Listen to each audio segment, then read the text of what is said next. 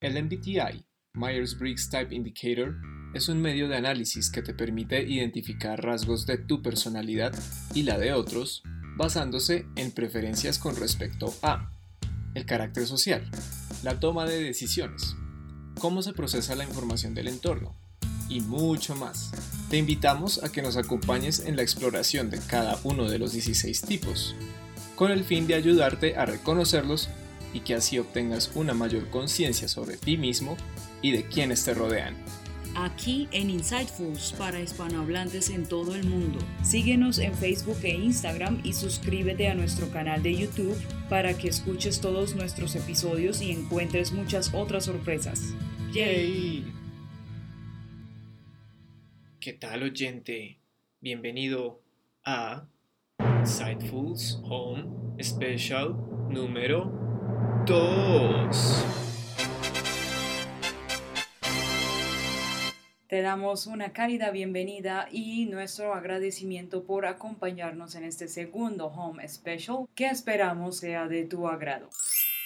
El día de hoy vamos a hablar de un tema muy interesante con respecto a, ya sabes, los mitos alrededor del MBTI, del sistema Myers-Briggs y en especial el día de hoy te traemos la diferencia entre la primera de las cuatro dicotomías.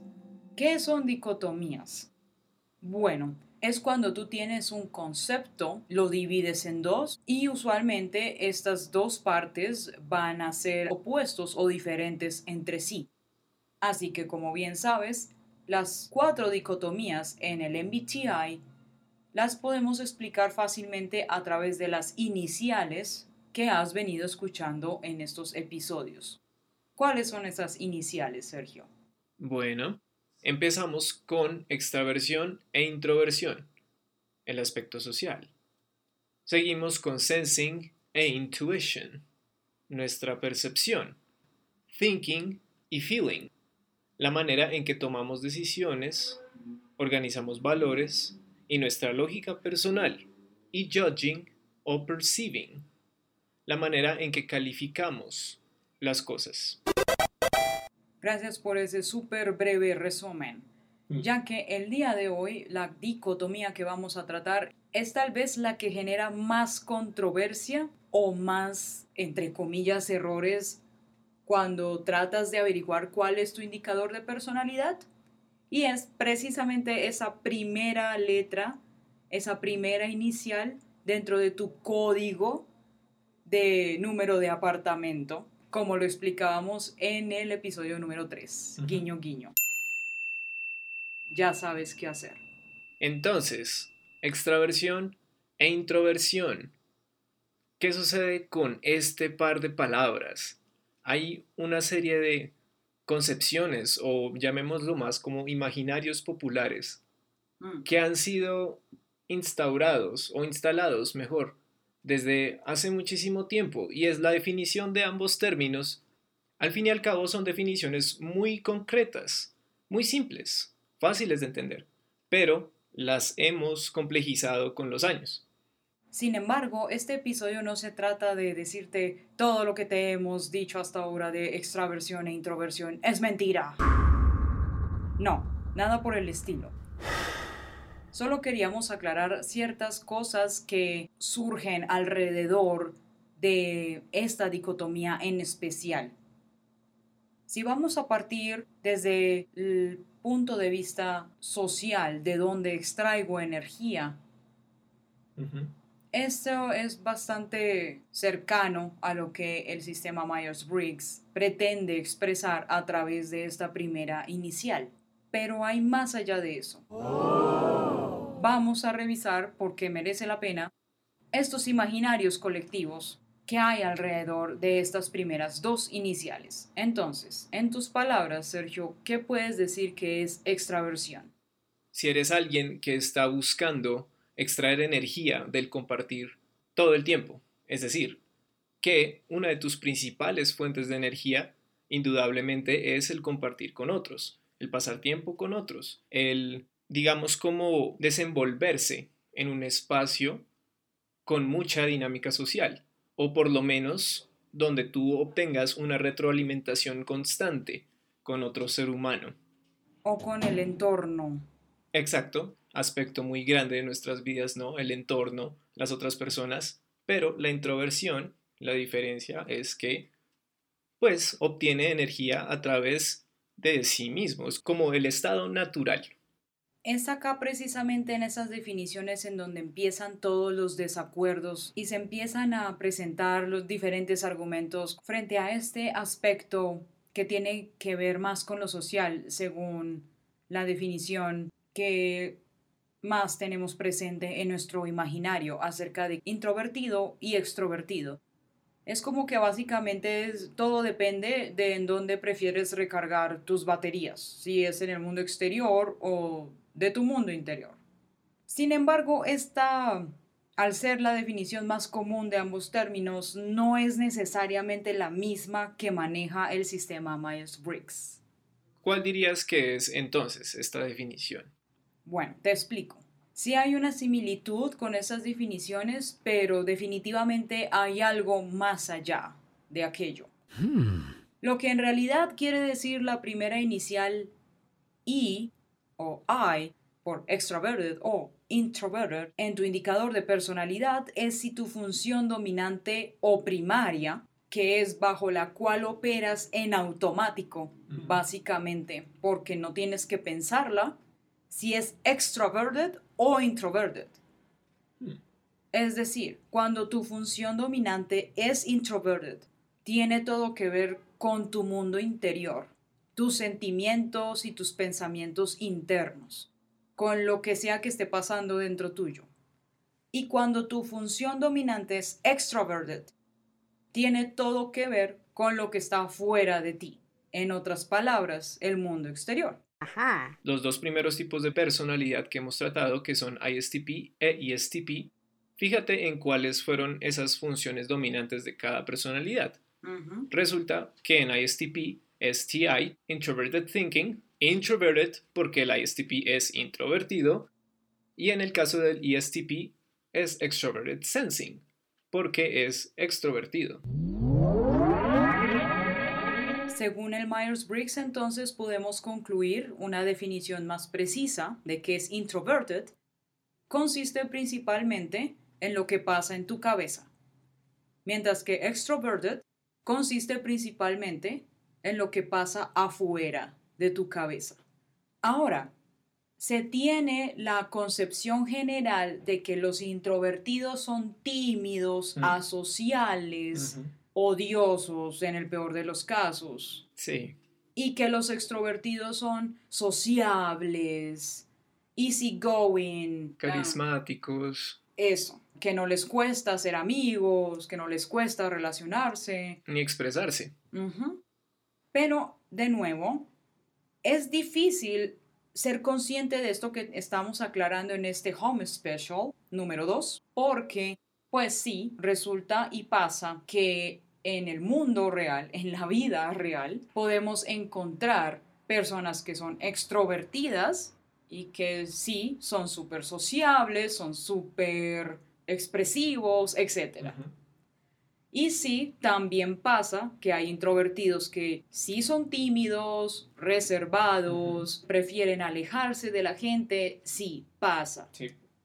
Pero no con esto se pretende afirmar o condenar en otras palabras más extremas, que si tu función dominante es extroverted, ya te hace a ti ese extrovertido. Como tan genérico, tal vez, que se, que se piensa. Exactamente, sí. Lo mismo con el introverted. Si tu función dominante es introverted, no quiere decir que a ti no te interesa la gente y no te interesa comunicarte con nadie y no, porque no es así. Bien sabemos que todos los seres humanos somos de sociedad, vivimos en sociedad. Eso implica interacciones, que tenemos que comunicarnos, que tenemos que saber convivir entre nosotros. Pero, pues sí, adivina qué, la manera de interactuar con este aspecto social es diferente dependiendo de si tu función primaria es extroverted o introverted. ¿A qué me refiero? Aquel extroverted naturalmente no significa por obligación. Va a disfrutar de estar rodeado de un amplio círculo de amigos, de conocidos, de familiares y expresar sus pensamientos y sentimientos en voz alta. Luego de haberlas hablado, las va a pensar y puede que constantemente, aunque no sea consciente de ello, opere bajo esta dinámica. Y en el caso contrario, aquellos que tengan su función primaria como introverted, quiere decir que tú de todos modos vas a disfrutar de compañía de personas, pero muy cercanas a ti, de uno o dos amigos en quienes confíes, eh, con quienes ya lleves tiempo relacionándote o conociéndote, con algún miembro de tu familia, con tu pareja, etc. Podemos decirlo grupos más reducidos de personas. ¿Cierto? Y también, curiosamente, si tienes esta función primaria como introverted, tiendes a pensar primero todo antes de decirlo. Primero lo piensas, luego lo expresas.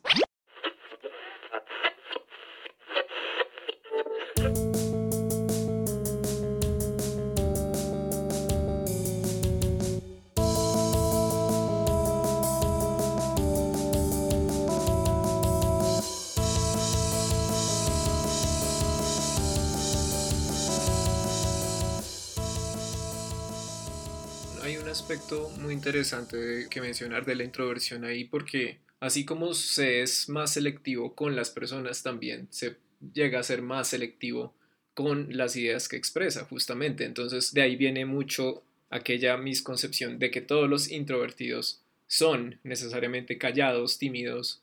Otro término que también se le ha eh, acuñado bastante encima a la introversión es el de introspección, ¿sí? O sea, es, muy cierto que la introspección, es decir, una cosa puede conllevar a la otra. Mm. Hay muchos, mucha gente introvertida que es introspectiva, pero hay mucha gente introvertida que no. No muestran tanto esa, esa cara de sí mismos y uno de pronto puede estar pensando como el compañero de trabajo al que estoy como recién conociendo parece introvertido, así que voy a hablarle de temas muy profundos porque puede llegar a ser introspectivo, pero son dos cosas sumamente diferentes. Así como hay gente extrovertida que es muy introspectiva, ciertamente hay ciertos tipos de extrovertidos dentro del indicador Myers-Briggs que tienden a ser más introspectivos que otros, y eso pasa con ambos tipos de personalidad, tanto introvertidos como extrovertidos, pero la introspección no tiene nada que ver con ah, el aspecto social lo que estamos hablando en este episodio. Muy oportuna tu aclaración, Sergio, gracias por eso.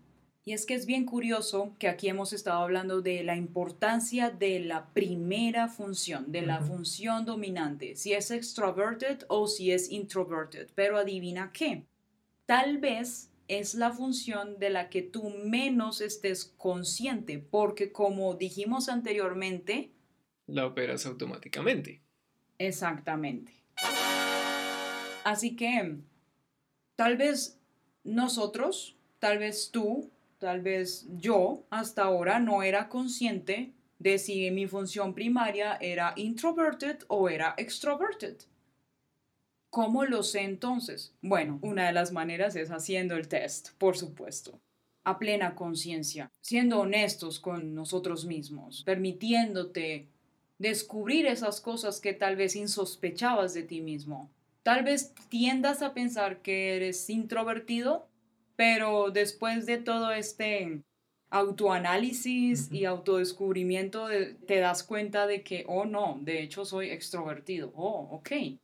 Así que, ¿qué representa saber si eres introvertido o extrovertido según el Myers-Briggs? ¿Por qué es tan importante saberlo? Creo yo que permite abrazar del todo esa parte de la identidad de uno, porque también existe, digamos, como esta discusión del mito del ambivertido, ¿no? Del ah, ambivert. Mm. Que justamente mucha gente, seguramente si le preguntaran, te diría, incluyéndote a ti tal vez, no, yo siento que yo estoy en, en algún lugar del medio entre introversión y extroversión. Pero resulta que eso en términos del indicador Myers-Briggs no existe, no hay tipos de personalidad ambivertidos.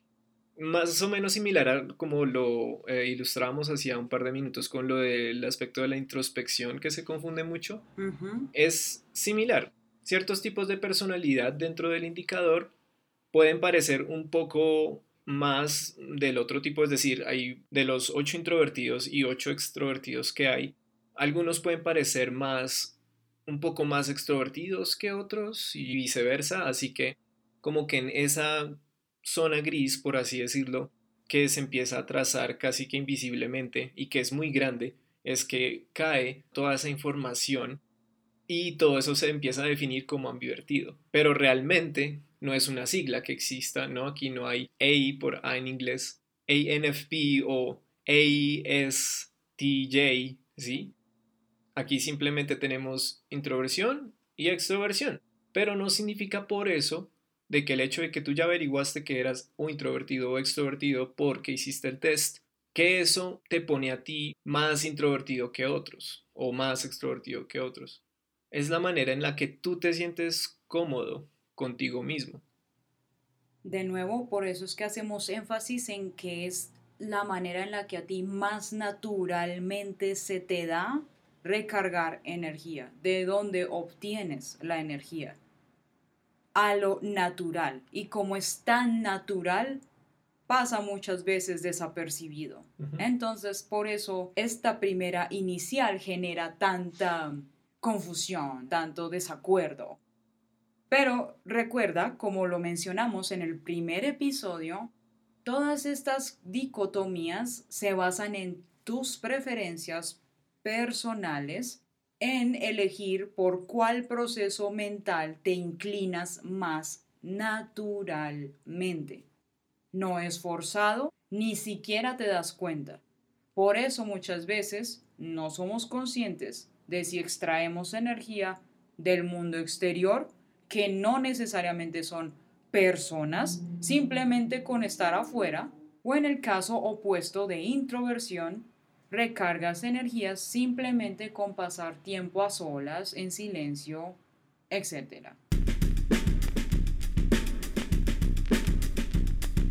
Ahora, claro que los extrovertidos en ocasiones van a necesitar tiempo a solas, van a necesitar estar en silencio, así es, porque todos lo necesitamos en algún momento.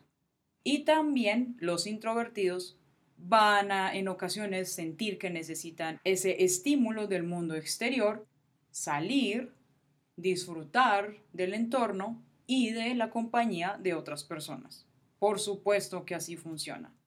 Porque recuerda, como mencionábamos en el episodio número 3, las funciones cognitivas son el núcleo en el cual se basa el sistema Myers-Briggs más allá de las cuatro dicotomías que vamos a tratar en los siguientes Home Specials, toda la esencia recae en las funciones cognitivas, cómo están distribuidas en tu automóvil del razonamiento.